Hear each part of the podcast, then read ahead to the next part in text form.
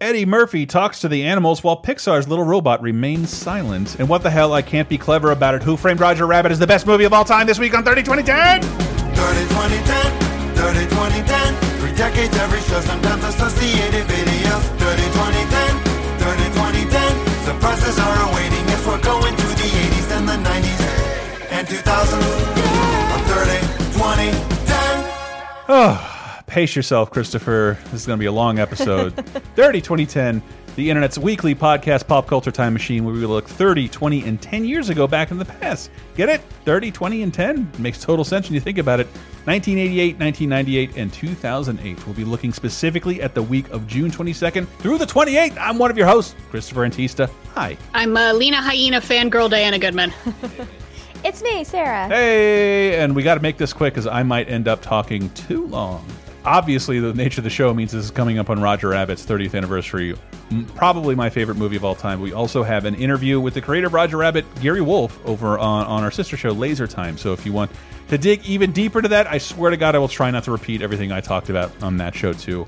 But I'm so glad to have two ways to celebrate Roger on his 30th anniversary. But that's that's by no means all that we're going to talk about. We're going to talk about um, ooh a really stupid video game peripheral, really dumb TV because that's really bad right now, and some pretty dope movies because it's the summer Yeah. stuff you've all oh seen. man, one of the best movies we've talked about in a long time. Roger Rabbit, I know, I know. I know. Besides Roger Rabbit, I'm really, I'm very happy to talk about Roger Rabbit too. I love it, but oh, we got a, we got a good heist movie. Yeah, we do.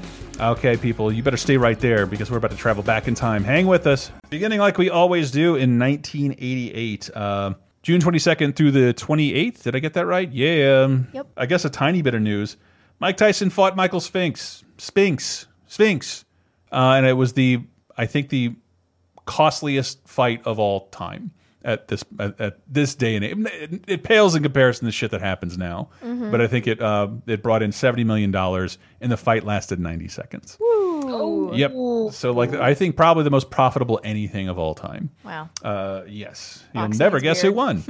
there it is. Uh, June 23rd. Get this. Some crazy NASA scientist named James Hansen. James Hansen testified to the Senate that man-made global warming has begun. And uh, obviously we acted quickly. Put a stop to that. Yep, we're all good now.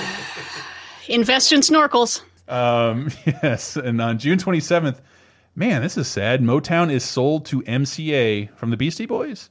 No. No. Uh, for 60, $61 million. That's it? That's it. I had to look and make sure. Wait, there isn't a zero missing at the end of that. That you could Christ. sell the Motown label and catalog and master recordings. Sixty-one million Man, dollars. that doesn't cover half the tax on Activision's purchase of Candy Crush Saga.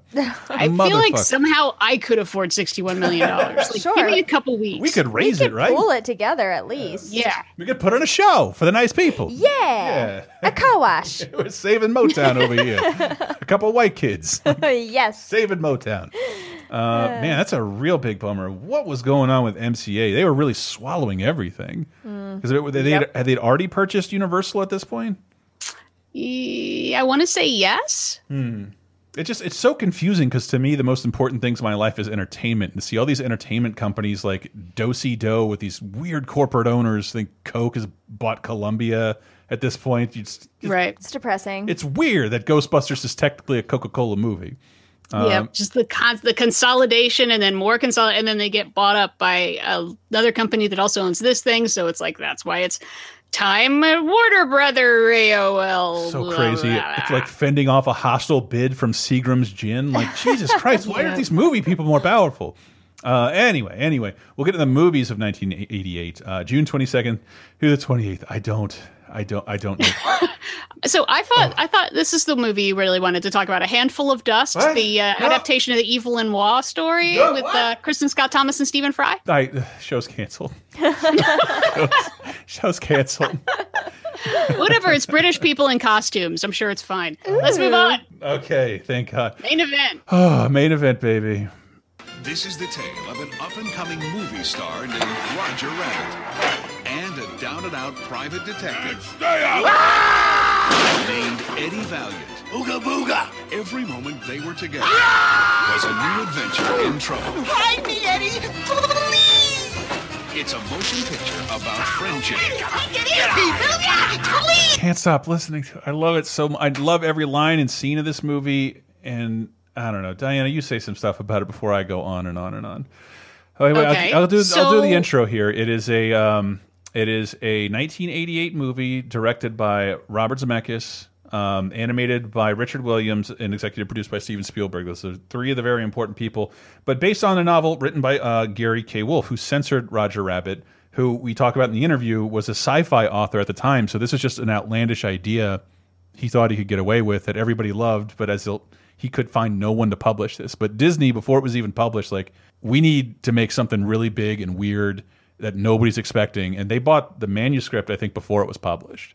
Wow. Which and it's In weird because the book is about like newspaper comic strips, It is right? It is, It's but not it's, even about cartoons. It is, but to but to his credit, because that like the story deviates wildly in the same the characters like Roger Herman, uh, they're there, but what it is in the movie is just like the book. Because I was rereading the book to talk to Gary because I, as a little kid, I didn't like it. It was I keep having to say that dumb story of like I still have one foot in that era of like I love this movie. And I have no method of watching it for the next 18 months. There's no way to do that. So I'll read the book and like, ah, this isn't the same. But what it is, it's like it is a fun, pulpy detective novel, which at its heart, so was Roger Rabbit. Right. It's Yeah. an ejaculatory celebration of a certain era. Sarah's wincing at me. uh, celebration of a certain era of animation that like that should not be overshadowed. But like, if you don't know anything about these characters, you don't need to because it's just a nice little send up of a simple older noir detective story. Mm-hmm. Yeah, that's part of what I keep coming back to. I also absolutely love this movie because I'm an animation nerd and I'm a film noir nerd. And watching it sort of with the eye of who is this for? I have trouble answering that question because they sell it as a kids movie, mm-hmm. but It's it's, so it, it has so much back knowledge of noir and takes that part very seriously and also all the animation history stuff there's also a lot of sex and swearing and a notoriously terrifying ending. Right, Yes. right. And there's there's a ton, of, and like I always, if you, I've said it a thousand times in these podcasts, I'm gonna repeat myself a ton. It shows you what dire straits Disney was in at the time, like a, a mm-hmm. string of unsuccessful animated movies that almost bankrupted the company. They thought they were gonna have to shut down their movie studio division, and they basically had to hand over the reins, including financial residuals, to Spielberg and Robert Zemeckis, which would end up dooming Roger's future. Because normally Disney doesn't have to ask permission from someone of the stature of Steven Spielberg if they can move forward with a project. It just happens. Um, But they were in such dire straits. I think they were. I think Spielberg and company like ran roughshod over the Disney company. There's a lot of filthy shit in this. I wrote an article. I'll try and link to another this article. Uh, things you didn't know about Roger Rabbit. I tried to find all the capture all the margin gags, like the nipples of Betty Boop and the penniless Jessica Rabbit, which is the tamest Yeah. thing of all. Like Baby Herman flipping people off, Bugs Bunny flipping Yeah. people off. Like Yeah, I mean that's that's one thing. I'm thinking even the bigger stuff where it's like they're in they're in the you know Maroon Cartoons office and Roger flips out and uh, Eddie Valiant's re reaction is you know son of a bitch. It's Like Yeah. really Disney? You didn't want to turn that into like howdy doody. Yeah, you, you know Mickey's in this, right? Mickey is in this, and, and and that's what's crazy. And I still can't believe it.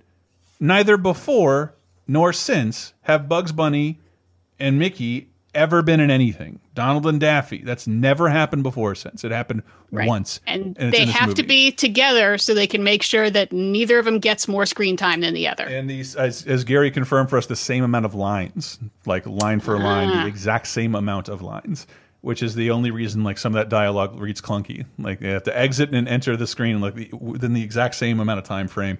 It was nasty prick waving, um, but but they got everybody other than Popeye. There was this uh, he Gary talks. Uh, I got to stop talking about it. Uh, about a sequence you can see on that article I wrote. Where the the scene Popeye was cut out of. There's supposed to be a big giant fight at Marvin Acme's funeral um, that ends in a Casper joke, and the idea that the people who own like Paramount and like what is it UPA who owns Casper said no. Like, dude, we have Woody Woodpecker and Bugs Bunny. Like, we don't actually need you who the fuck are you to say no to this movie? Whatever. It's it's it's so amazing. Like I think the only the time Disney and Warner Brothers characters got together were that that awful buzzkill Cartoon All Stars to the Rescue or Bugs and the Ninja Turtles tell you not to do drugs. But this is a movie you're like, It's- no, it drink kind of up. bums me out though because like the Donald and Daffy scene is so great and those characters work great together. I can't see Bugs hanging out with Mickey. Mickey's such a fucking square. Right, Yeah. right. He's too much of a square. Bugs would be at Agreed. that. Oh, he'd be. Oh, he'd be sitting behind there, like probably critiquing Daffy and laughing at his mistakes during the Hungarian Rhapsody scene. Sorry. Anyway, but but but what the book and the movie do amazingly is set up a world where cartoon characters live among us. It, it seems like a no brainer because you've seen it so much. I think Steven Spielberg took this and essentially ran with it into Tiny Toons and especially Animaniacs. Whereas, like, it wasn't like a myth I believe growing up. It was just so omnipresent in all my media that cartoons were characters called toons hang out in Hollywood with other stars on backlots and shit. It, it was it felt like it uh, was a magical time to be alive. I'm not fucking around. Yeah, yeah. I'm not fucking around. And it was just like for the next eight years, Roger defined that. And like, I love if you still have it or at a Disney theme park with a Toontown, that is a Roger Rabbit touch. And there are Roger Rabbit and Jessica Rabbit things all over the place that put them on the tier of Mickey, Donald, Goofy, Minnie, uh, where he definitely isn't anymore. But man, I love this. I love this character. Yeah, well, looking through all like the commercials and stuff, so many McDonald's tie-in, Mm-hmm. this tie-in, that tie-in. They're selling it to kids so hard, and I feel like that was a mistake. There's plenty to love for kids, but I feel like you could be a little bit older to sort of get, like I said, with the swearing and sex and violence. But can we talk about the technology that's involved? Please. because that, yes. again, like going back and watching it and thinking about, they made this so much harder than they needed Right. to, It, and they it- do an amazing job. it created the term bump the lamp to go out of your way to do something innocuous that most people won't notice as in like we need to get roger to bump this lamp at this exact moment but in like Right. you don't need to do that because i think richard williams in that behind the scenes documentary is like it's it's not impossible it's just fucking hard but we can draw we can it's draw just little stuff the yeah the constant interaction between animated stuff and real stuff. Like very specifically i think if there's a scene where like these you know the the evil gang of weasels come mm-hmm. in and are searching the apartment obviously they're going to be moving stuff but they're holding one of them's holding a real gun. Yeah and it's like you could have just animated a gun. He could Nope. have a cartoon gun. No, they have a real gun on wires that's like carefully moving around and synced with his motions, and it's like so fluid. It's incredible that when Jessica Rabbit's introduction, when she grabs Eddie's hat, shoves it in his face, straightens his lapels, and pulls him in by the tie. Like, I know you think you know how they did that, but like, it's invisible. On a visual level, this movie will hold up forever. There's nothing dated about the effects, and it's so Nope. convincing. Ugh. Should I go on? Do I need to keep going? How many times have you seen it, Sarah? More than 10? Uh, once. Oh. I know. I know. I know. It's terrible, and I guess we're not friends anymore. Well, we'll just have to watch it again. Then. I know. There's, I know of an anniversary screening. I don't know. I was in like a. I was actually just talking about this off air. I was in a weird. I'm in a weird time. really thought you were going to say wheelchair. I couldn't watch a cartoon. I, I'm at a weird age at this place in my life because I'm still pretty young, um, and I'm an only child, and I don't have any older siblings. And my parents kind of just were like, "No, I'm not going to watch a kids movie, and I'm not going to go like." Then they would be like, "Well, we're just going to watch grown up movies." So I just watch grown up movies and TV shows with my parents all the time. so like a lot of these like major bellwether uh, kids movies from my generation I just haven't seen and I'm I'm really just now playing catch up now that I Mm-hmm. have a stepson. Now I can like now we can watch things together and he's the perfect age. He's going to love. The kids will love this. Adults with any film knowledge will love Who Framed Roger Rabbit. Yeah. and and that to me distinctive about this movie was watching it the week it came out with my family, and like I'm losing my shit because I'm from that bygone era where like Looney Tunes are running on multiple channels every day, Mm-hmm. and I think at least on the Disney Channel, these old Disney cartoons are running every single day. Yeah. So they're in my life constantly. To see them mingle together was amazing. But more so than that was things I was picking up on as a little kid that like, oh, my parents are like, I laughed a bunch, and then there'll just be a sequence when like the laughs get deeper because none of the kids get what's happening, and the adults are losing their shit. The Frank Sinatra singing sword appearance, like, totally didn't get it. Hmm. Totally. If anything, it's it's slightly anachronistic because it's a slightly older Frank Sinatra in a different. Frankie is a Looney Tunes reference of a very skinny, like 1930s Frank Sinatra. Uh, anyway, yeah, it's like Right. 40s. It's it's about right. anyway, anyway, like I remember wanting to figure out why the adults were losing their minds too, and there was just all this dialogue. I did. Here's to the pencil pushes. I uh, feel like this is like done. Try uh, animated movies try to do this a lot, and kids movies in general, where they try to bring in the parents and give them something to laugh at. And I just when it mm-hmm. goes wrong, it goes so wrong. I feel mm-hmm. like it's like so cheap that they're obviously like pandering to the parents. And I don't know. I mean, has there any has is there any other movie that you think uh, plays to both audiences as well? I think. Well, in hindsight, when Diana asked who is the movie for, the Yeah. movie is for adults. okay. I think I can confirm because you know the Yeah. the inclusion of these Disney characters, while amazing, I don't know how they agreed to it, let alone how Warner Brothers agreed to it too, is really tertiary. They kind of like pop up for one second. They don't really do anything. No one, Ah, okay. no one even helps the characters. That uh, no character you've heard of helps another character. Okay. Not even Leah, Lena Hyena, who is technically from like Little Abner. Droopy's here though. Woody Woodpecker, Pinocchio. It's just astonishing. And also for adults, uh, you could say, well, it's pretty much Chinatown. Yeah. Plot-wise. Chinatown for kids. Um, I mean, it's based on something that's pretty much true. Uh, they oversimplify it, but the idea that Los Oh. Angeles used to have wonderful public transit and then it got bought out by uh, auto companies and So tire they could manufacturers dismantle and it. Forced everyone to get cars and drive everywhere. And that's why LA blows. and wonderful, wonderful billboards as far as the eye can see. It's crazy to think about the future they prevented in Roger Rabbit happened, and that that's probably why we don't have a Toontown anymore. I can't. Uh, try not to think about it because technically the ending of Roger Rabbit is pretty akin to the ending of Inglourious Basterds. That's Yeah, not no, what Toon, happened. Toontown got uh, bulldozed at Dodger Stadium now. Oh, That is an urban planning joke. You're welcome, Jeff. Shout out to Dice Brother. I don't Yep. look, I have a whole nother show. Remember, lasertimepodcast.com. Lasertime this week is an extended interview with the creator of Roger Rabbit, Gary Wolf, who you can find more of his stuff at Gary K. Wolf, who actually like talks about I don't know, again, weird time for Disney where the comedies they're producing around this era are Ernest, a character they don't own, but are so desperate and he's so much more popular than anything they do have. They're willing to cut deals, and he said, put in his contracts, like, "Hey, what if I still own the characters?" And Disney's like, "So he he Gary's been writing books in the Roger Rabbit universe. I think there's two more books Wow. Oh, um, that is still in the universe because he still owns the rights to to do just that. Obviously, not the rights to Mickey, Donald, Goofy, Bugs, Daffy. Oh, I can't I can't say enough nice things about it. If you have a kid in your life, watch it. If you like noir movies, watch it. If you love movies, watch it because I think even at- its most base, this is a special effects movie, the likes of which I don't know if we'll ever see again. Mm-hmm. All this, like, how the fuck did it's not like how the fuck did they do that? Because you know, it's just like why the fuck did they do, go to all this trouble? it's Why- so much harder than it needs to be. yeah, why do they? Why is Bob Hoskins like pretty much sitting on like a bar stool, moving forty fucking miles an hour so they can draw a pretend cab around it? Well, it's just more fun that way. I'm sure it wasn't for him. Uh, and R.I.P. to Bob Hoskins as well. Uh, Yeah. I love this movie, and it was the second highest grossing movie of 1988, behind I cannot believe it, Rain Man. Um, didn't spoilers for a future episode of 30 2010. I suppose I have to stop talking about it. Diana threw in a clip of this uh, commercial, right? Okay, so I'm looking for commercials because I love to go back to the original commercials or original trailers.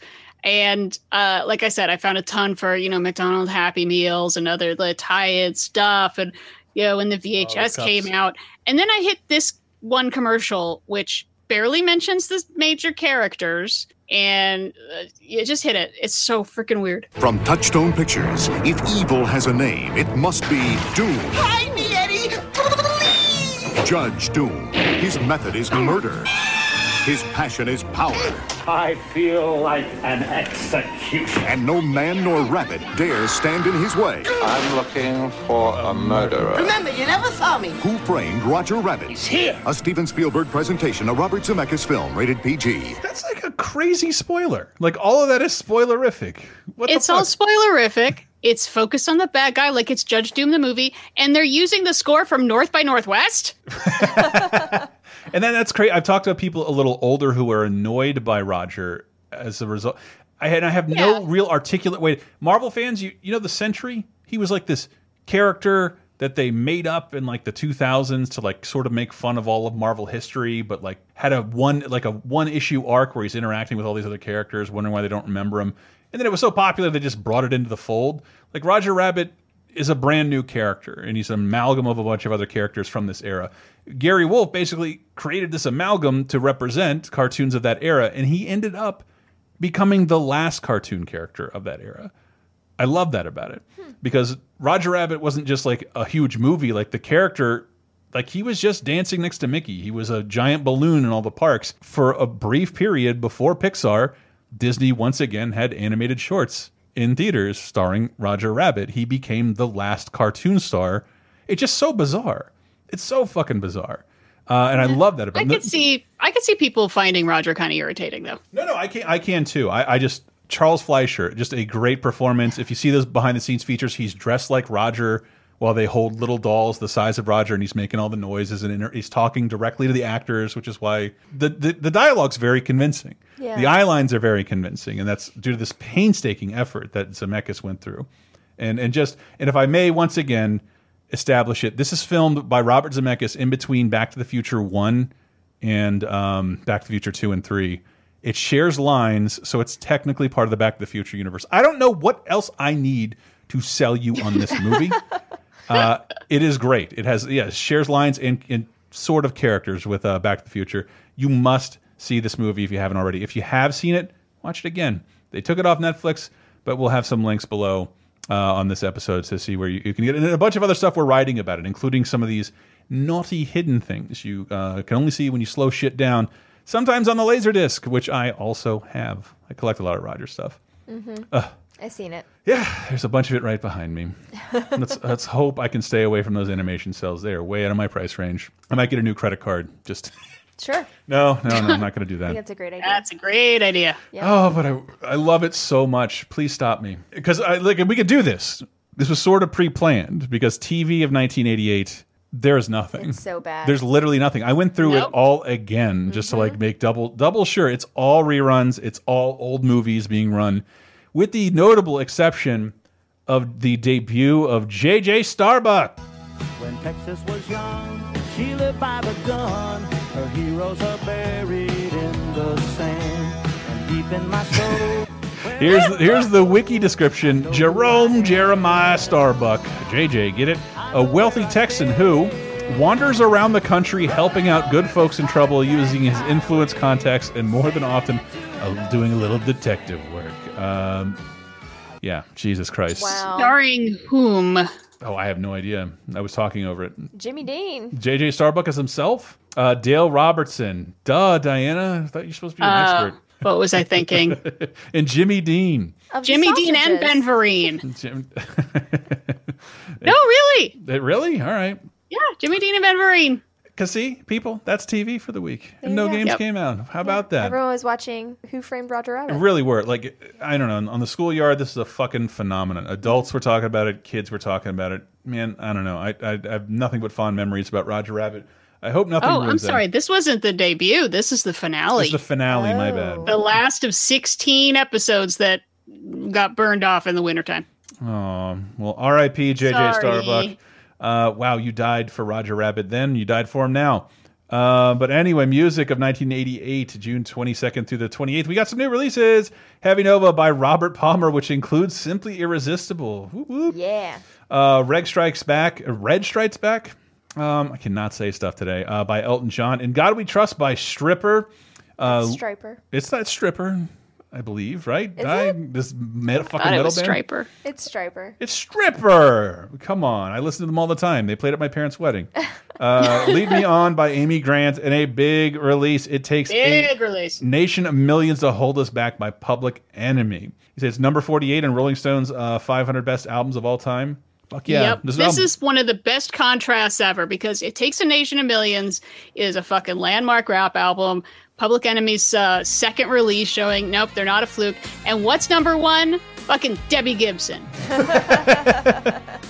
Well, since I mentioned it, we will close out the 1988 segment, even though I want to keep talking about Roger Rabbit, with Foolish Beat by Debbie Gibson, because there is no justice in the world. Don't go looking for it. But maybe in 1998. See there.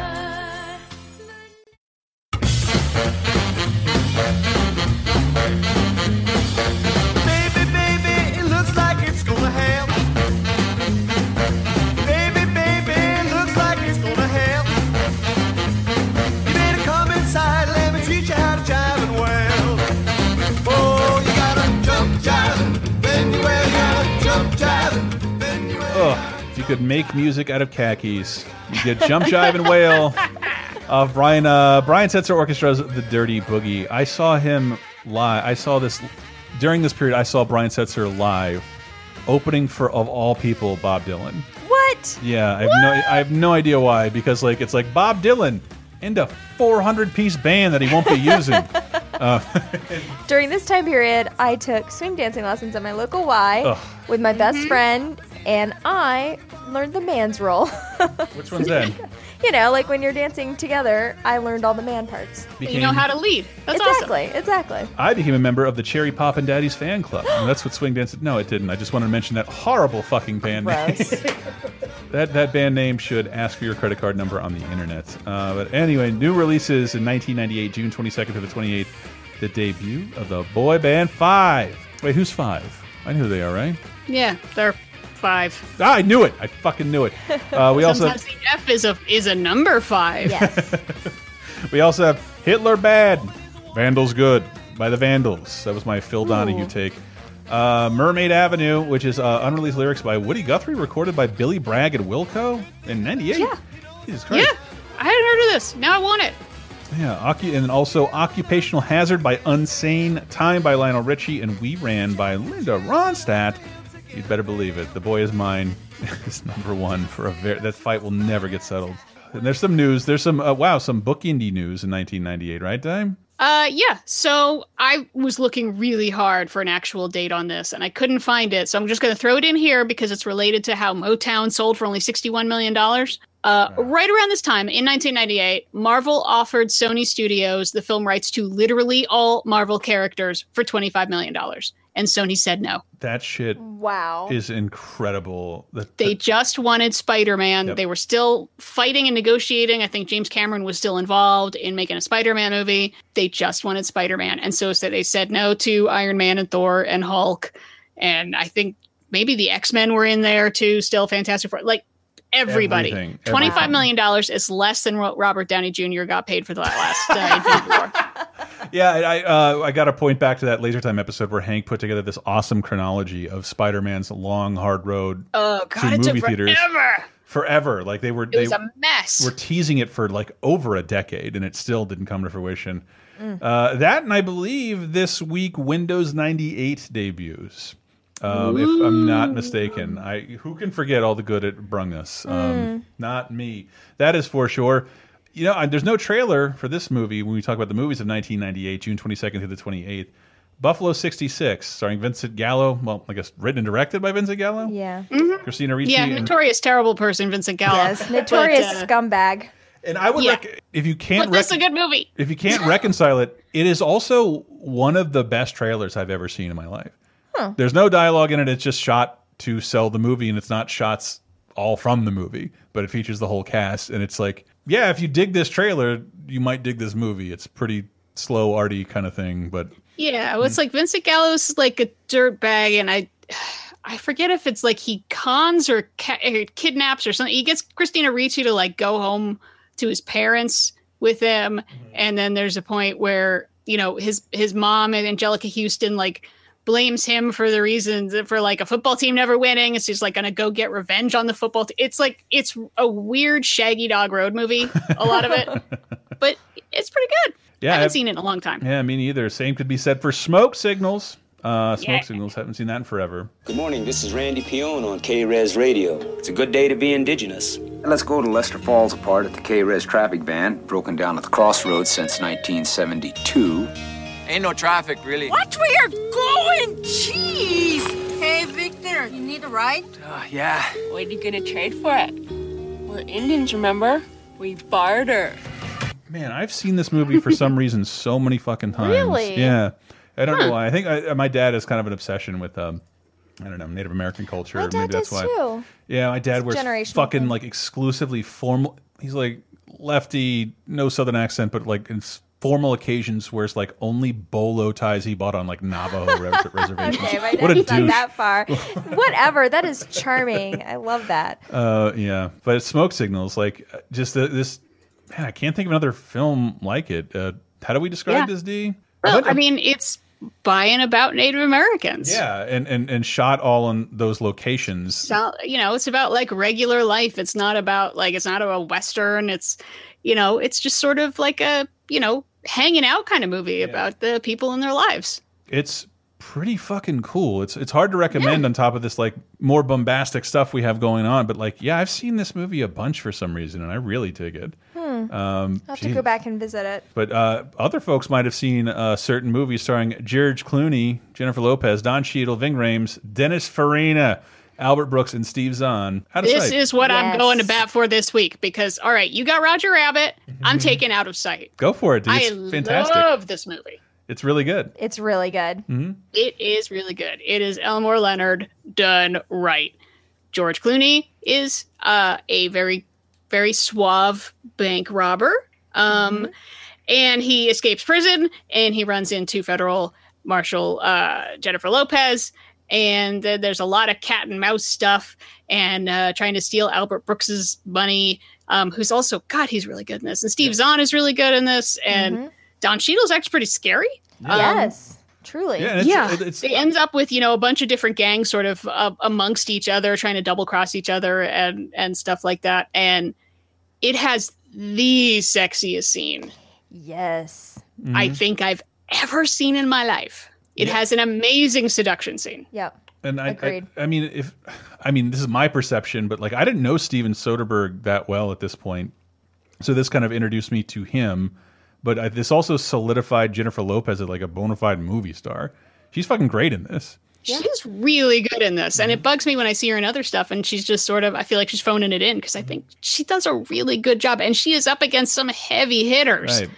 and she and Clooney have great chemistry, Mm-hmm. and it's just it's just it's a lot of fun, but it's also really interesting. Soderbergh does the thing that he always does, where it's like different locations get a different color palette. So when you're in Florida, it it fe- lots of bright colors. It feels like Florida, and then they're in Detroit later, and it's very icy and cold looking. Ah, But still I don't even really know beautiful. what to say about it. Like everything still looks really beautiful, even in like Detroit, which we're kind of used to not feeling that way about Detroit. But I still think it looks amazing. Yeah, I love this movie. I'm fully right there with you as far as the best seduction scene ever. And it was just kind of, it's kind of because I went back and revisited this, even though I had seen it before, just to kind of refresh. And it's nice to see George Clooney before the real George Clooney shtick just kind of got.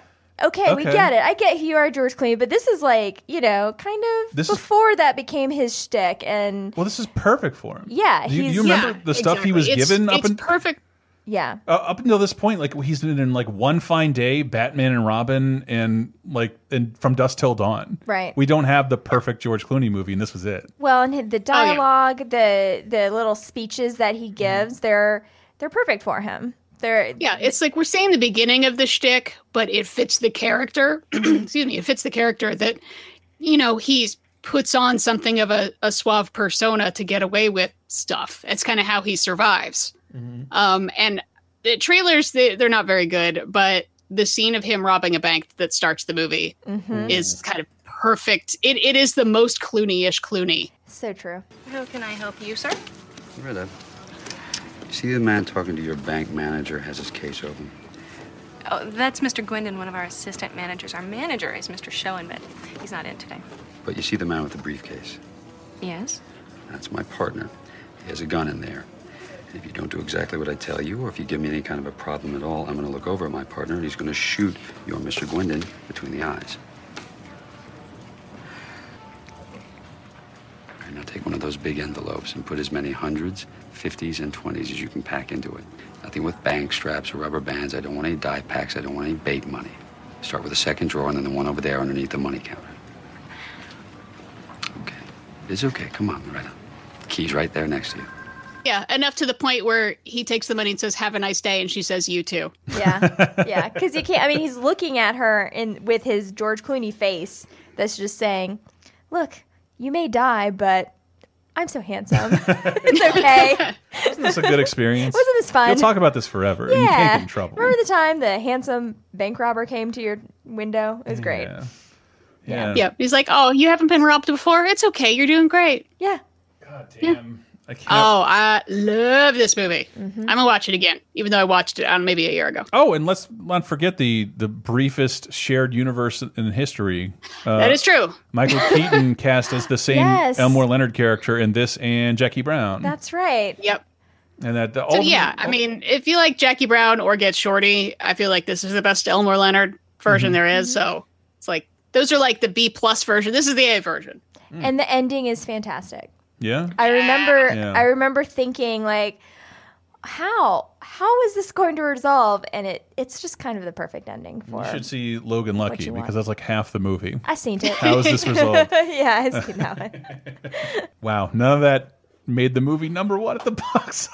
no, no, it did okay, but it it deserves better. Th- I can't believe this. This still sort of bums me out because I remember when I first got a VHS tape recorder taping uh, the Rex Harrison Doctor Dolittle off television. Like, Oh, I am so sorry. yeah, my mom's like, "What are you doing? This is terrible." I'm like, "It was on network television. I thought it was good, and it was like just sitting there wasted on this tape forever." And then they go and remake Doctor Dolittle in uh, 1998 with Eddie Murphy, Ossie Davis, and Richard Schiff. You know the film. Come on. animal could not have talked to you. He's a lunatic. Hello. Dad, I have to go. Lucky's in the bathroom right now. Dog is using the bathroom. John, this is crazy.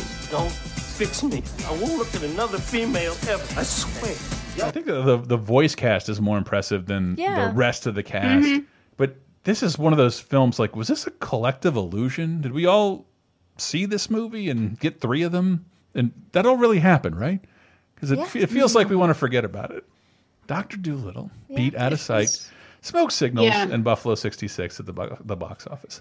Yeah, Oh, well, those are for adult movies for fucking adults, and Doctor Dolittle has a sassy guinea pig voiced by Chris Rock. Yeah.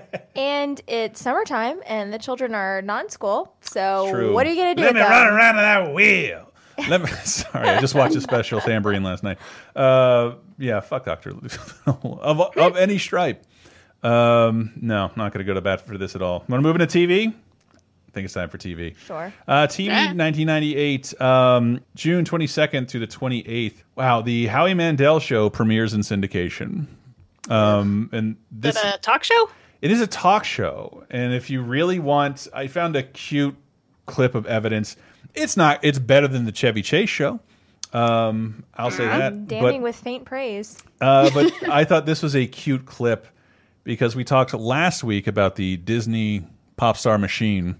This is a, just getting started. This is him talking to a not yet star uh, in 1998. How are you? Good, how are you? You're great. Well, thank you so Yeah, much. And now you're on tour with the NSYNC boys, huh? Right. Yeah, is that fun for you? Uh-huh, it's so much fun. Now you have something in common with them, right? Weren't you a musketeer? Uh-huh, yeah. Yeah, what, some of them were, right? Yeah, um, Justin and JC. Yeah. Did you know them then?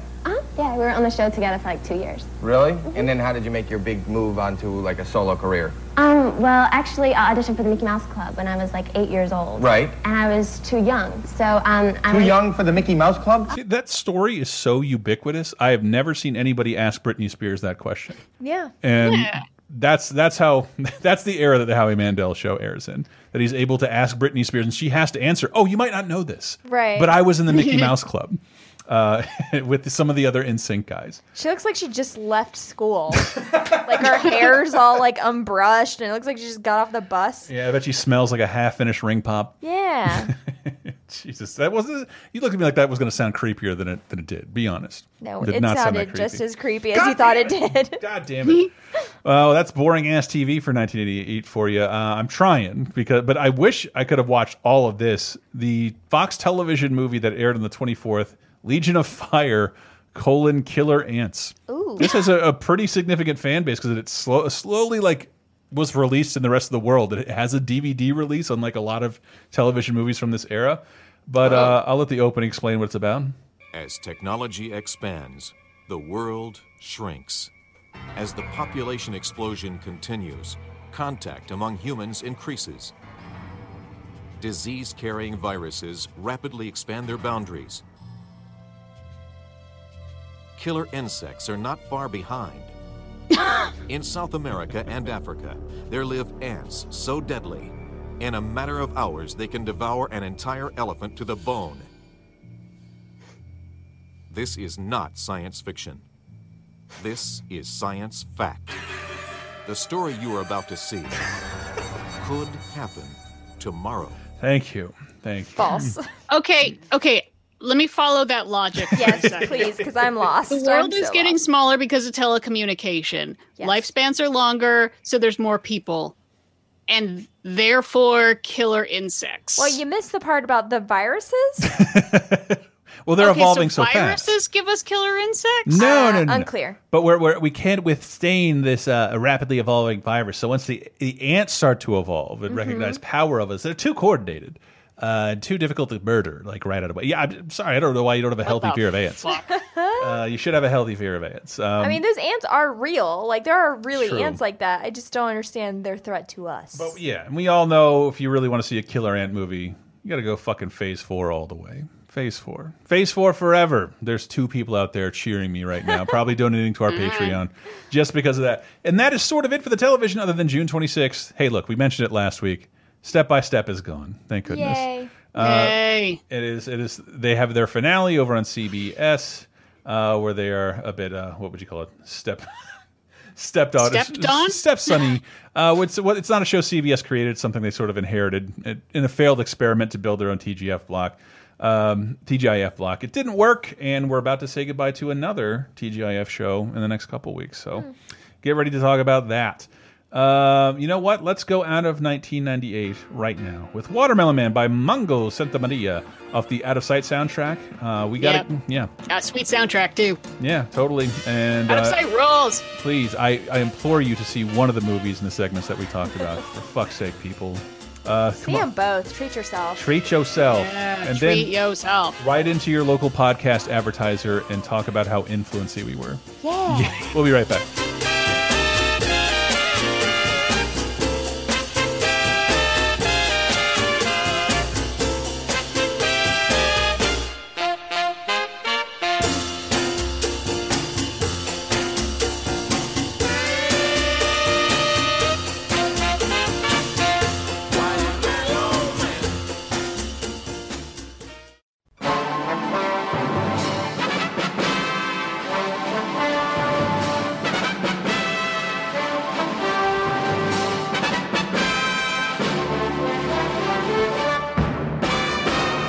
Mrs. Internet and all the ships at sea. It's time for Diana's Classic Corner, where we look even further back this week to see if there's anything worth a watching. And for the week of June 22nd through 28th, you know, I'm kind of disappointed. 75 years ago this week, 1943, it is all like light, happy stuff and war related stuff. Wings over the Pacific and So Proudly We Hail. is actually pretty good. It's about nurses and stuff. So, uh, what I'm going to recommend is something I missed a couple months ago, and I feel like a big jerk about it. March 1978, so 40 years ago, this season uh, was The Rutles in All You Need Is Cash, uh, which was on TV after being a sketch a couple times on Saturday Night Live. The Rutles is one of the best music parodies ever made, period. It is essential for Beatles fans. Uh, it's Eric Idle and Neil Innes, who you probably, I guess, remember as the, the minstrel from Monty Python the Holy Grail, as a Beatles band with a huge chunk of the original Saturday Night Live cast showing up. You know, Aykroyd, John Belushi, uh, Bill Murray, Gilda Radner all have uh, cameos. Also, Mick Jagger and Paul Simon. Okay. And uh, Michael Palin gets to pop up, and actually, George Harrison pops up briefly. He's pretty unrecognizable, but the best thing about it, it's very easy to parody the Beatles because they went through all these different phases and all that. But they do such a great job on the songs that every one of them sounds plausibly like a Beatles song because they sort of combine a couple elements of each one. So they have like "Please, Please Hold My Hand," which has you know "Please, Please Me," "I Want to Hold Your Hand," and musically a bunch of "All My Lovin'" in it. And it's it's really short. It's like 75 minutes, I think. Is there's a long cut, there's a slightly shorter cut. It, it's kind of a cult favorite, but again, if you know just about anything about the Beatles, I think you'll appreciate the the detail that they put into it. So the Rutles in All You Need Is Cash. That's totally my recommend for the week. And that's it. Stay classic.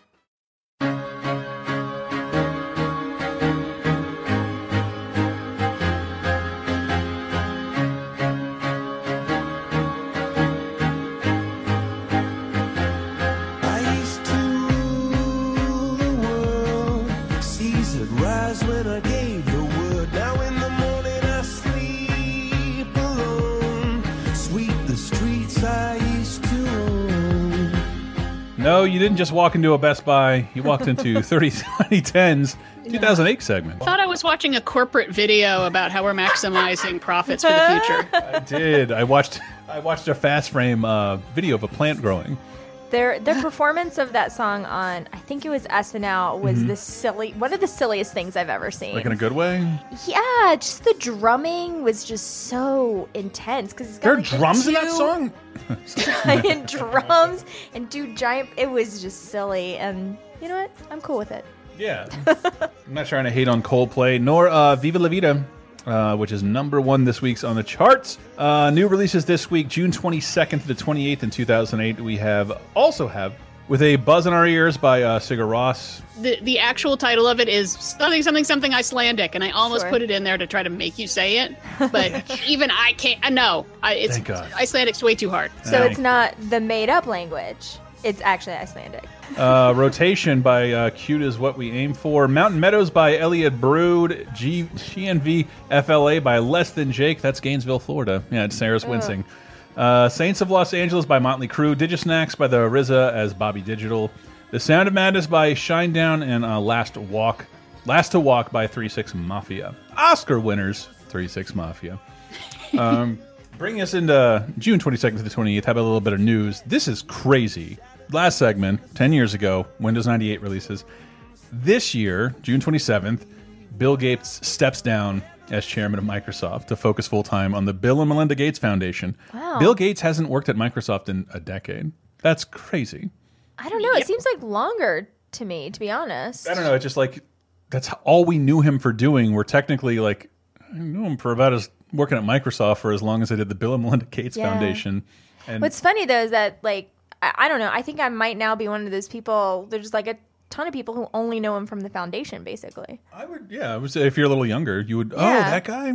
I mean, I knew I knew him from Windows for Been to sure. The Seattle but Pop Culture Museum, like that's one of the original Microsoft guys too, who is now like the foremost curator and preservationist of like movie memorabilia.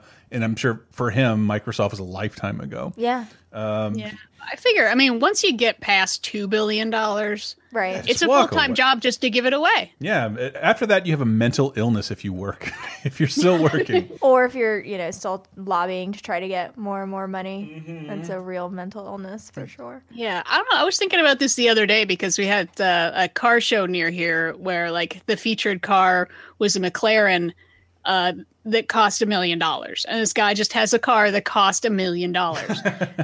And I just thought about what I would do with a million dollars that's not buying a car. Two men at the same time? oh. no. Sorry. And then after that, like, like if I had that kind of money to throw around, I literally would start giving people a hundred grand just to see what they would do with it. right. Oh, Jesus I would Christ. basically be living my own reality show. Where it's like, if I give you a hundred grand, what stupid thing do you do? Oh, you're paying off your student loans and your friend's student loans. Oh, that's adorable, great. Oh, you bought an elephant. Okay, you're an you're an idiot. And kind of, oh, and that kind was of an interesting. asshole. That was worth a hundred grand. Thank you. You there. Hi, come up with an idea and hire that hobo. Oh yeah. it's fun when you're an adult and fantasizing about like winning the lottery. It's like student loans and mortgage. I'll be free Yeah. and I can just work my job. And as years travel by, it's like it would cost so much money to get me in a place of safe sanctity and security. It doesn't matter. Yeah. It doesn't matter. It's fine. Just show me where I can go be a lunch lady, as long as there's benefits.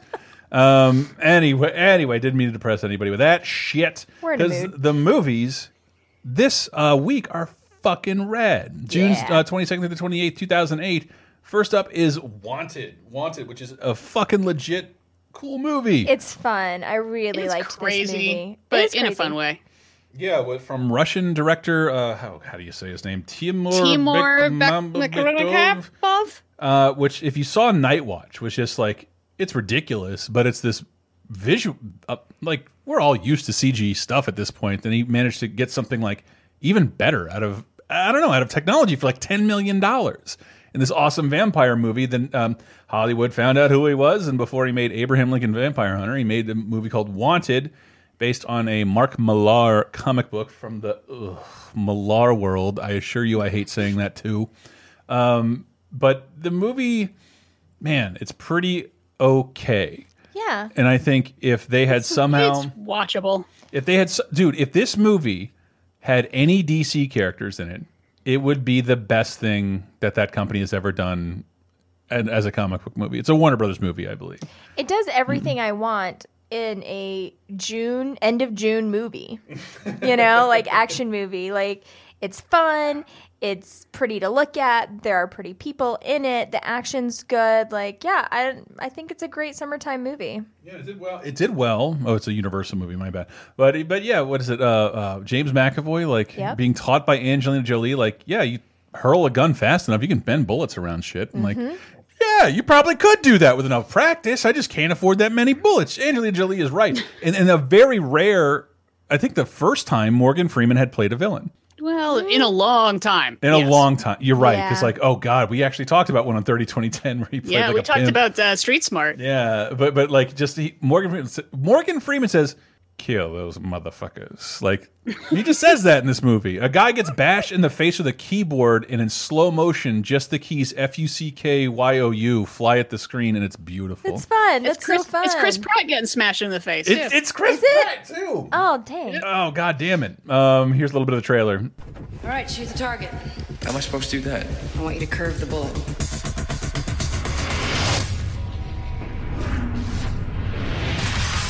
We are a fraternity of assassins, the weapons of fate.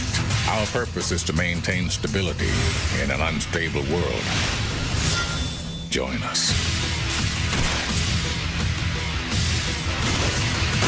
The choice is yours. Dude, this might literally be the last thing I intentionally saw with Angelina Jolie in it. Yeah, she was at the peak of her powers, would you say? Maybe, yeah. I think that maybe maybe waning a little bit because she's not the like top build and she was forced to take her shirt off. But um, it's only so some boss tattoos, not the not the headlights. Yeah. Uh, but Yeah, I guess my one of my big complaints is it turns out like there are special people who can do this, and it's like an inherited thing, and it's like I I like it when it's you know you're not the chosen one. It- Yeah. you just you just practice really hard and learn stuff. It's yeah, I can officially say I hate all hereditary movies. Which, Yeah. By that I mean I saw Hereditary and I can't stop seeing certain things, and I'm almost mad at the film. Ooh. Uh, yeah, it, it I'm too very scared to see effective, it. very good. Didn't mean to shit on Hereditary. Jesus. Um, but I know what Diane is saying. I, I I definitely like the um like I don't know. That's why I love that moment in Last Jedi. Your parents were no one. Yeah. Take Yeah. the take the crown. It's yours. I like that too because also when you have like a power that's uh, not supernatural, not inherited, you get fun montages where you're Right, training, right. and I love a training montage. but I believe it's turned on its ear. Where like these are all like the worst villains in the universe, and that's who you've been training with the whole time. And I don't know. I think I'm, I feel like I'm prolonging the magic here, trying to talk about Wanted a little more rather than the other 08 W movie. Oh, how much do I love this fucking movie and this fucking trailer? Wall-E has a good job. A loyal pet. And he just met the girl of his dreams. The only thing missing is a little adventure.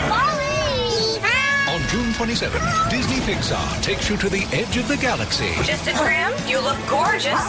and beyond.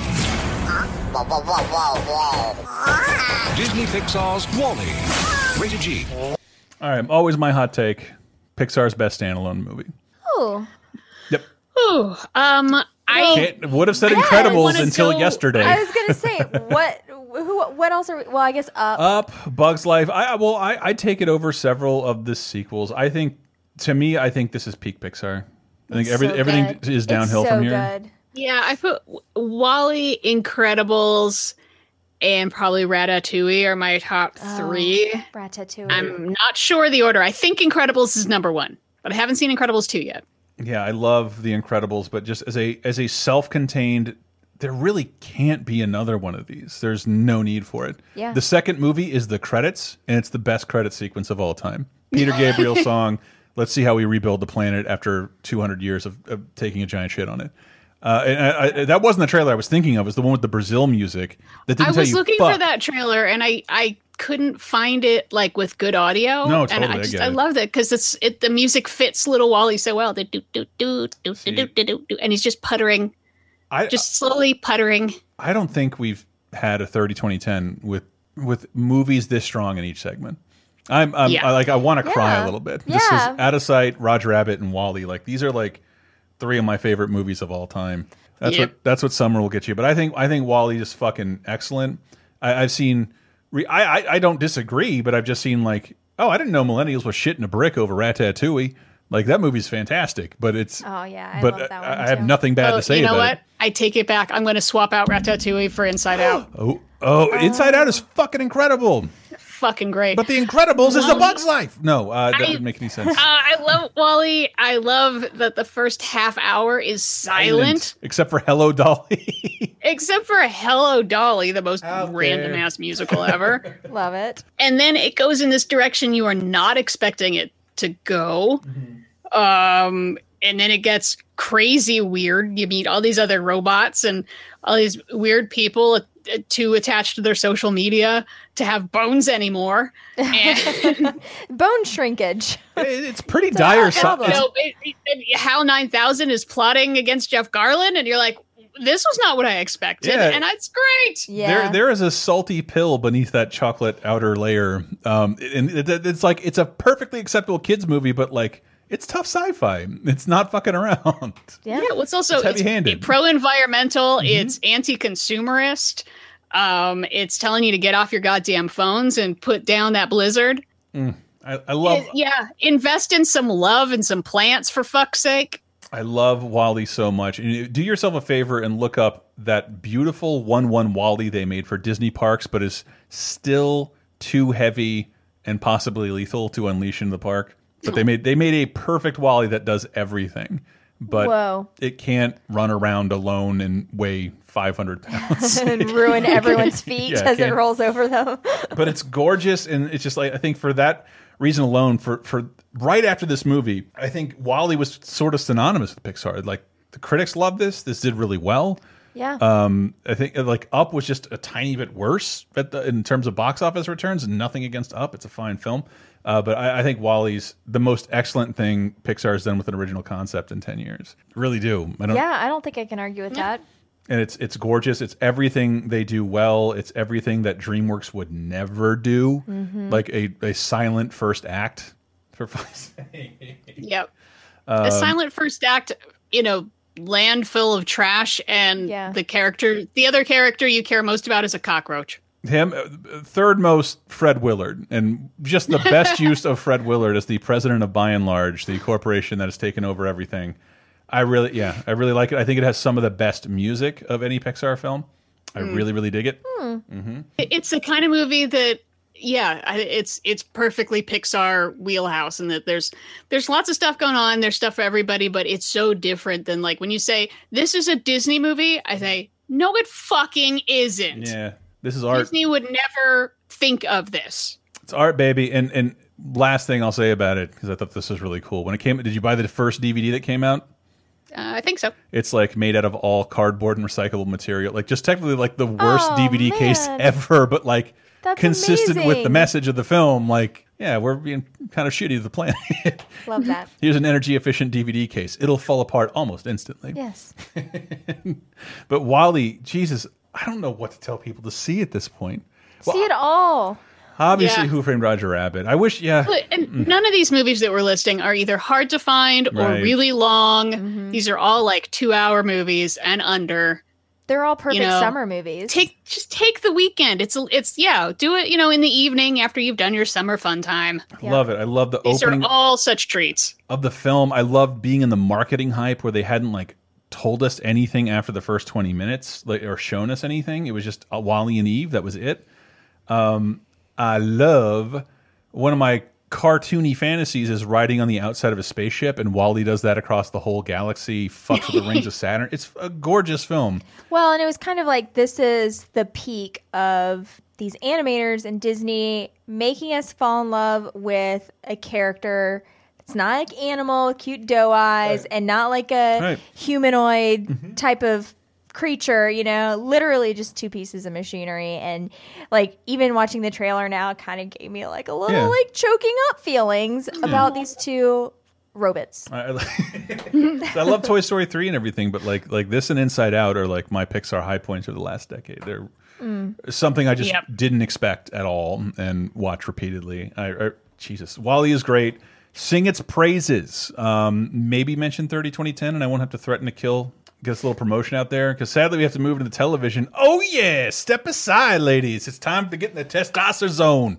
Uh, yeah, it's the no more the yak yak yak, you little hens. It's time to talk about the Spike Second Annual Guy Awards, Guys, Choice Awards. Guys Choice Awards. we because voted. you know they haven't always been men's choice for most of the past. I'm really glad that men are fucking finally getting to speak out Yeah. and, and make their choices heard. Give them their voice. Uh, you are not going to like. I'm sick of women legislating what guys can do. Exactly. And what men can like and what men can't like. You are not going to like categories such as hottest hottie on the planet or um, what?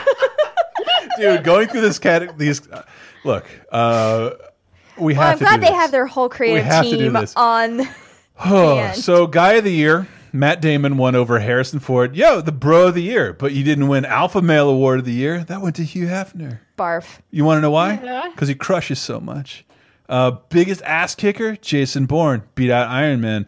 Hottest girl on the planet, Jessica Biel. It was 2008. What are you gonna do? What are you? Yeah, guess who was I the can- recipient I can hear the backwards ball cap. Guess who the recipient of the Decade of Hotness award went to? That's Cameron Diaz. Every dude's favorite guy's man. girl, you know? She Yeah, could just like eat a bunch of wings and then like, you know, Yeah, right. It's, but it's Be no coincidence. hot. In fact, there might have been some collusion because there's something about Mary was nominated for the Guy Movie Hall of Fame. they have That a year. category that is hottest Ava. Like Ava, a lady's name, E EVA. Ava Mendez or Eva Longoria. Mendes took it. What a steal! Oh man, this is ridiculous. This is like this is this is where like I get to be embarrassed being a man Please, Um, you should be. because uh like Apologize. I would take a written apology. with categories such as top fantasy leaguer, LeBron James took it over Tom Brady. Man, yeah, dude, what an upset. Uh, what about so hot they're famous? Kim Kardashian versus Tila Tequila. Tila Tequila won. I think Spike knows. It's got its finger on the pulse. Showed us who had the longevity. Tila yeah, Tequila, baby. and who will soon become a Nazi. Uh, don't forget the Badass DNA Award. Eli Manning and Peyton Manning versus Kurt Busch and Kyle Busch. In the Hot and Funny Award, Tina Fey and Sarah Silverman. Sarah Silverman took it. You know Tina, what? Sarah, I just want to tell you guys, I'm sorry. I didn't vote, but I Sorry wrote a you had to letter go through that. complaining.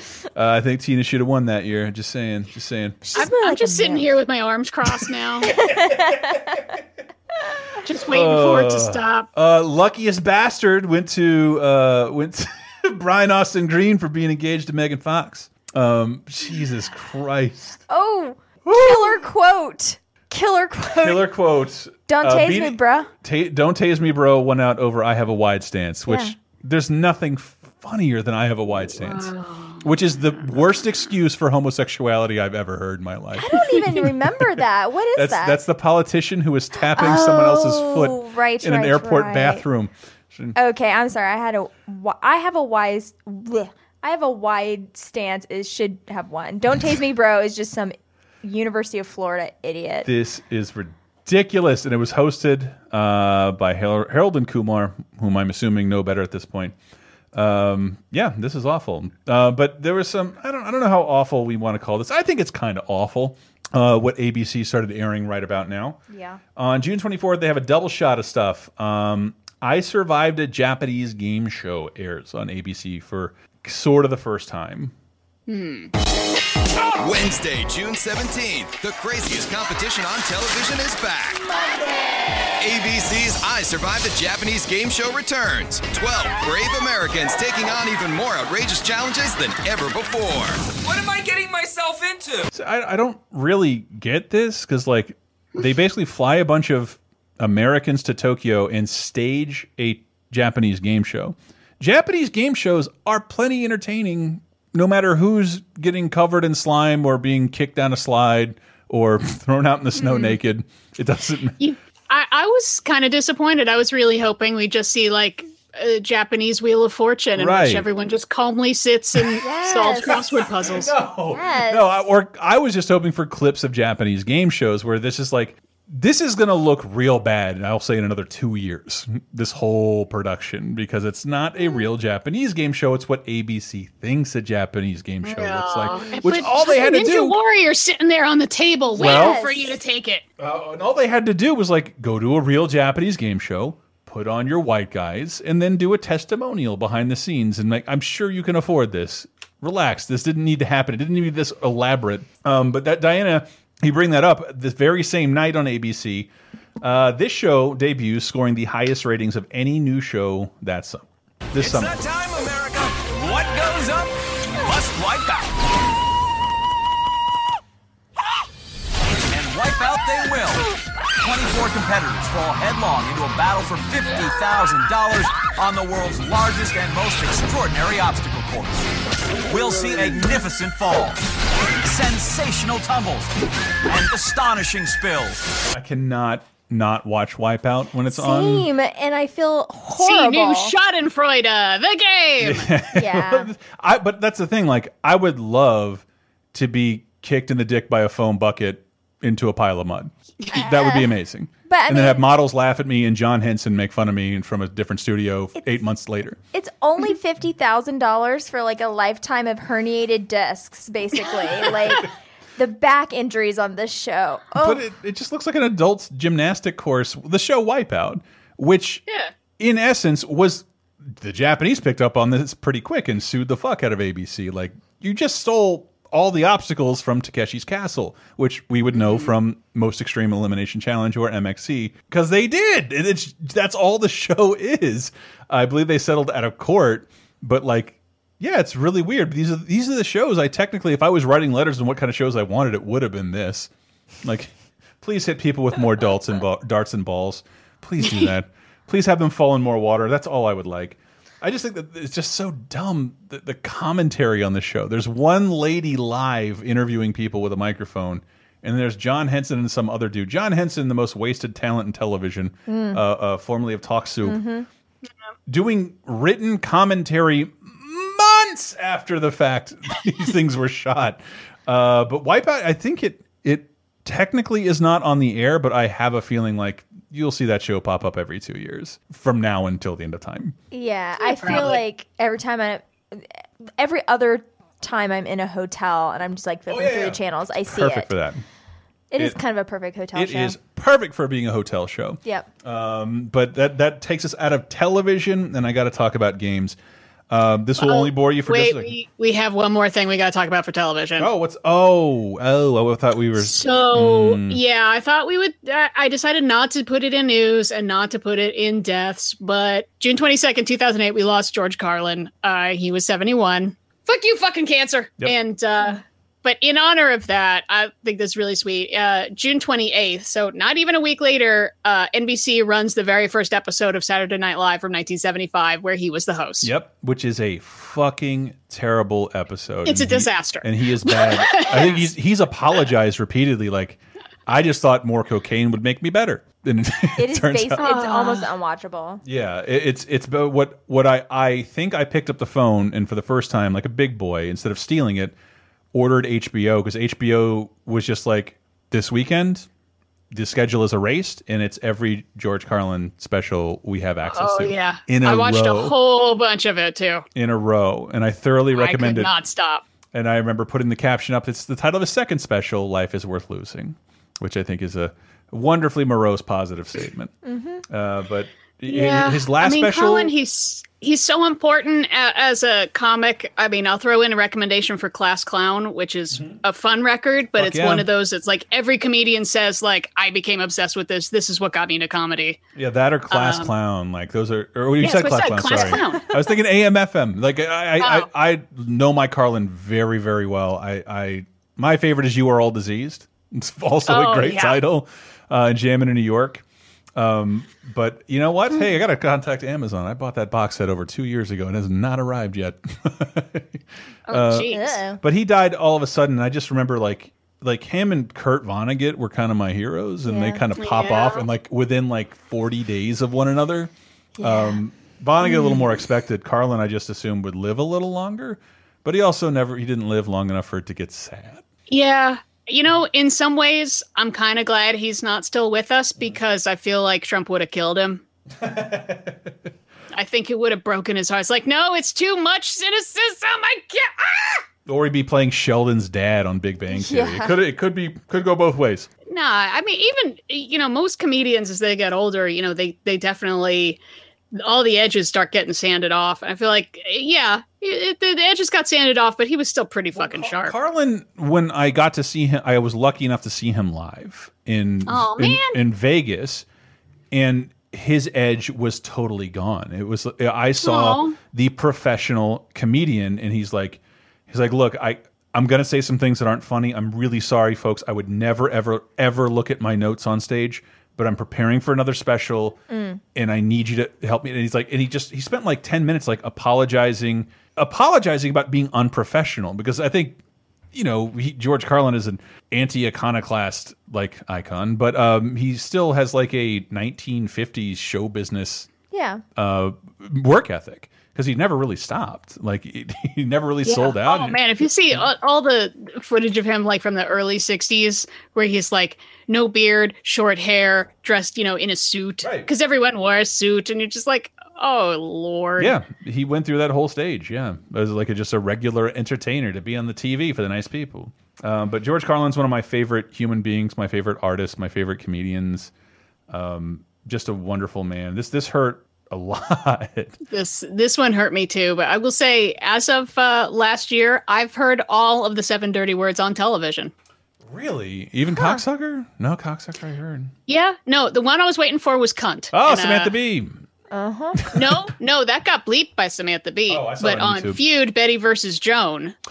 Oh. Oh, they yelled it. And I was like, well, all right, I filled out my bingo card. Finally heard it.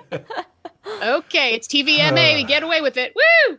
Um, this and like Phil, I know I just talked about Phil Hartman, but this is one of those things that like, yeah, I'm still not over it. Like these are still two of my favorite people who have ever existed. Jesus, what a weird episode, man. Um, Sorry no. to bring it down. No, no, no, no, no. That's great. Yeah. Watch You Are All Diseased. Watch or listen to You Are All Diseased. It's great. Here's some dumb game stuff I want to rattle off real fast because E3 just happened, so this will have an interesting context. Because not this. Wall-E is a game that comes out.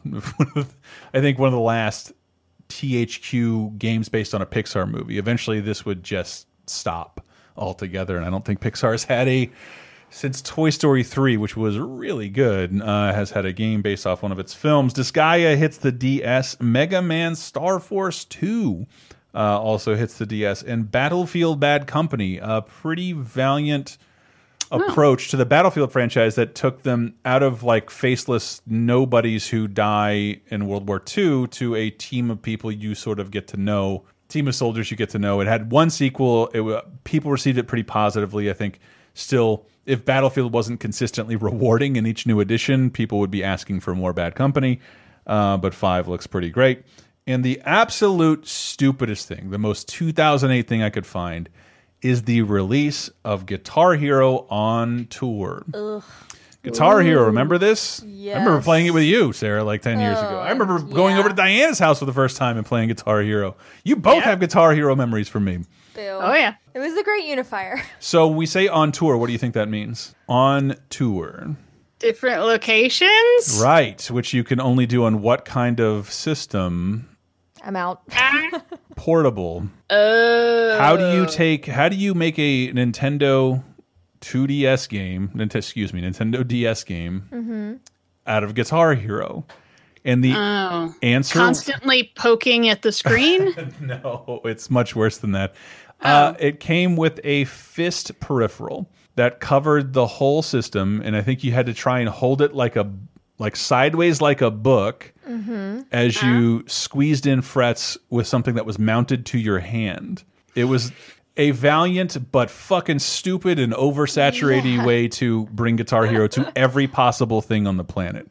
Which I think The point of Guitar Hero is the guitar, no? no guitar, Yeah. no guitar. Oh, So at you're all. just playing like grip strengthener Right. hero on tour. right. right. You, you are playing Masturbation Pro 9000. Yeah, and, yeah. Y- I was about to say you're a fist per- peripheral. Uh, like it, it doesn't make any sense. The DS was already home to a billion great rhythm games that innovated on the genre very well thanks to the touchscreen. This had no fucking purpose. All you had to do was maybe I don't know. Guitar Hero. It was a thing. It was a huge, huge thing. They released like a fun seventeen. SKUs in like one year and killed the whole thing. Uh, but I think also Rock Band came out on Wii this week. If you're uh, if you want me to be thorough, um, I thought that was silly enough, and that pretty much concludes our show. We have some births and a uh, like a deaths and a birth quiz to talk about. George Carlin will not be on it, I'm guessing, right, Di? No. You can find out more about the show at 302010.net. We encourage you to leave your comment there and let us know the things we missed or things you can elaborate on. We're we're vibrating mostly on personal memories here and, and anecdotes we experienced, and you might have something similar to say. And we always encourage you to leave that there because they're really fun to read. Yeah, definitely. Um, then you can find out more on lasertimepodcast.com. It's technically the same website, which this week put up a Roger Rabbit episode with an interview with uh, Roger Rabbit's creator, Gary K. Wolf author of Who Censored Roger Rabbit. I thought it was illuminating, fascinating, and I was honored to talk to the guy about creating one of my favorite characters and worlds of all time. Please watch that. mo- You know what? Just go watch Roger Rabbit. I'll put a link to some of the articles I've written about Roger in the past. Um, I've had a ton of fun with Roger. It's just one of my favorite things ever. It just seems like it's an all is right with the world kind of thing for me. Oh, I just realized we talked about Roger Rabbit for what, like 20 minutes or something, which is Yeah. shorter than I ever thought we would. And we never mentioned his lovely wife. Jessica Rabbit, and I, I didn't put it. I didn't put it together because we talked a, a little about that with um, Gary. I knew Kathleen Turner was uncredited, Mm-hmm. um, and he sort of like, yeah, like they, she just didn't want to be associated with this weirdo thing that might be a huge bomb. But I, I forgot about the romancing the stone connection that Zemeckis had.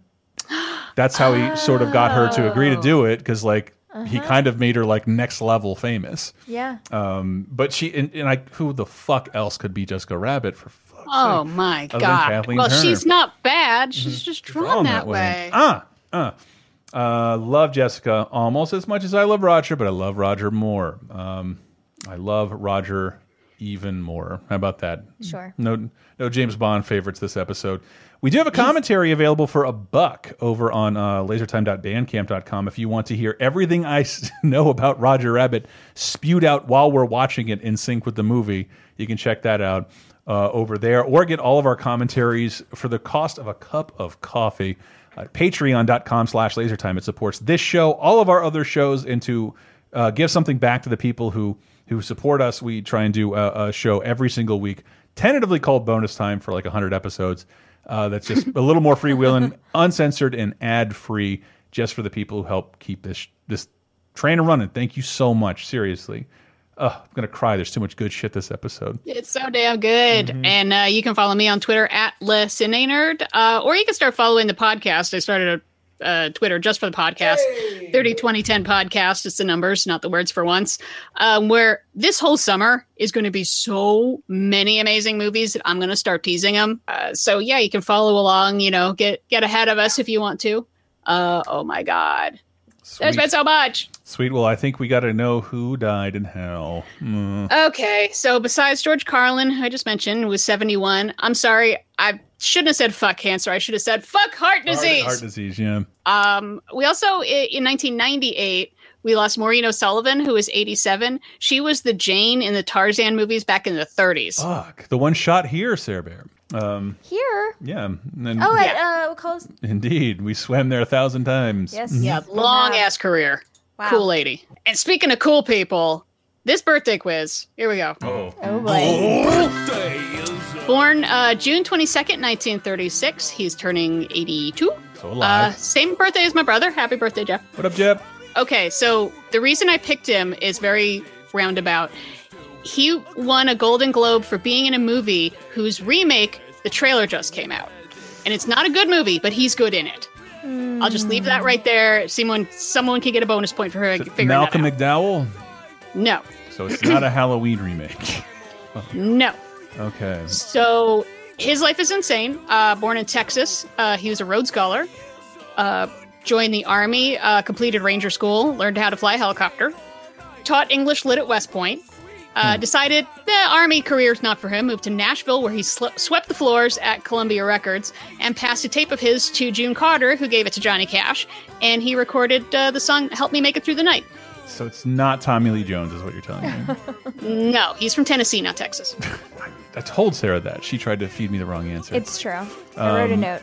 Any other details, Die Die? He's written a couple amazing songs Sunday Morning Coming Down and uh, Me and Bobby McGee. Two of my favorite songs ever. That's DMX. How about I move into the uh, acting? uh, his films include Alice Doesn't Live Here Anymore, uh, Lone Star, Payback, Heaven's Gate, and Blade. Uh, Kris Kristofferson. There you go. Nice. I wanted it to be James Coburn so 82. bad. I can't believe he's 82. had five 82? lifetimes. I didn't know that he was that old. Yeah, I saw him know. live. So I just saw him live at the Hardly Strictly Festival. should check that out, Die, while you still can. Uh, I keep meaning to go, but it's just crowds, and I don't like being in the sun. I explode. I'm so bad at this game. I am so great at this game. oh, look what Diana put in here as the outro. You're so great, Di. Yeah, that, that was a harder one. And if you want to tie it all together, it's A Star is Born is the movie that's bad, Oh, but he's right. great in it. And the trailer just dropped for the one with Lady Gaga and Bradley Cooper. It did? It I missed this entirely. That's I- the fourth, the fourth version of A Star is Born. Holy shit. Yeah, I have thoughts on that I trailer. don't think I can't think of any other movies that have been remade four times. Put them in the comments if I uh, think it's besides Dracula. I think The Dracula might be the only White, other one. uh, that whole thing of uh, can we be friends and have sex and have Ashton Kutcher in the movie? That's been made like a billion times. a times. billion Um, times since the dawn of time. Um, but taking us out, oh, die, thank you. Down to You're Earth welcome. by Peter Gabriel from the end of Wall-E. Really do love So this song. Great end credit sequence. Go watch something. Go love something. Tell a friend about 30 2010 maybe. Uh, we'll see you next week. Did you think that your feet had been bound by what gravity brings to the ground? Did you feel you were tricked by the future you picked? Come on down.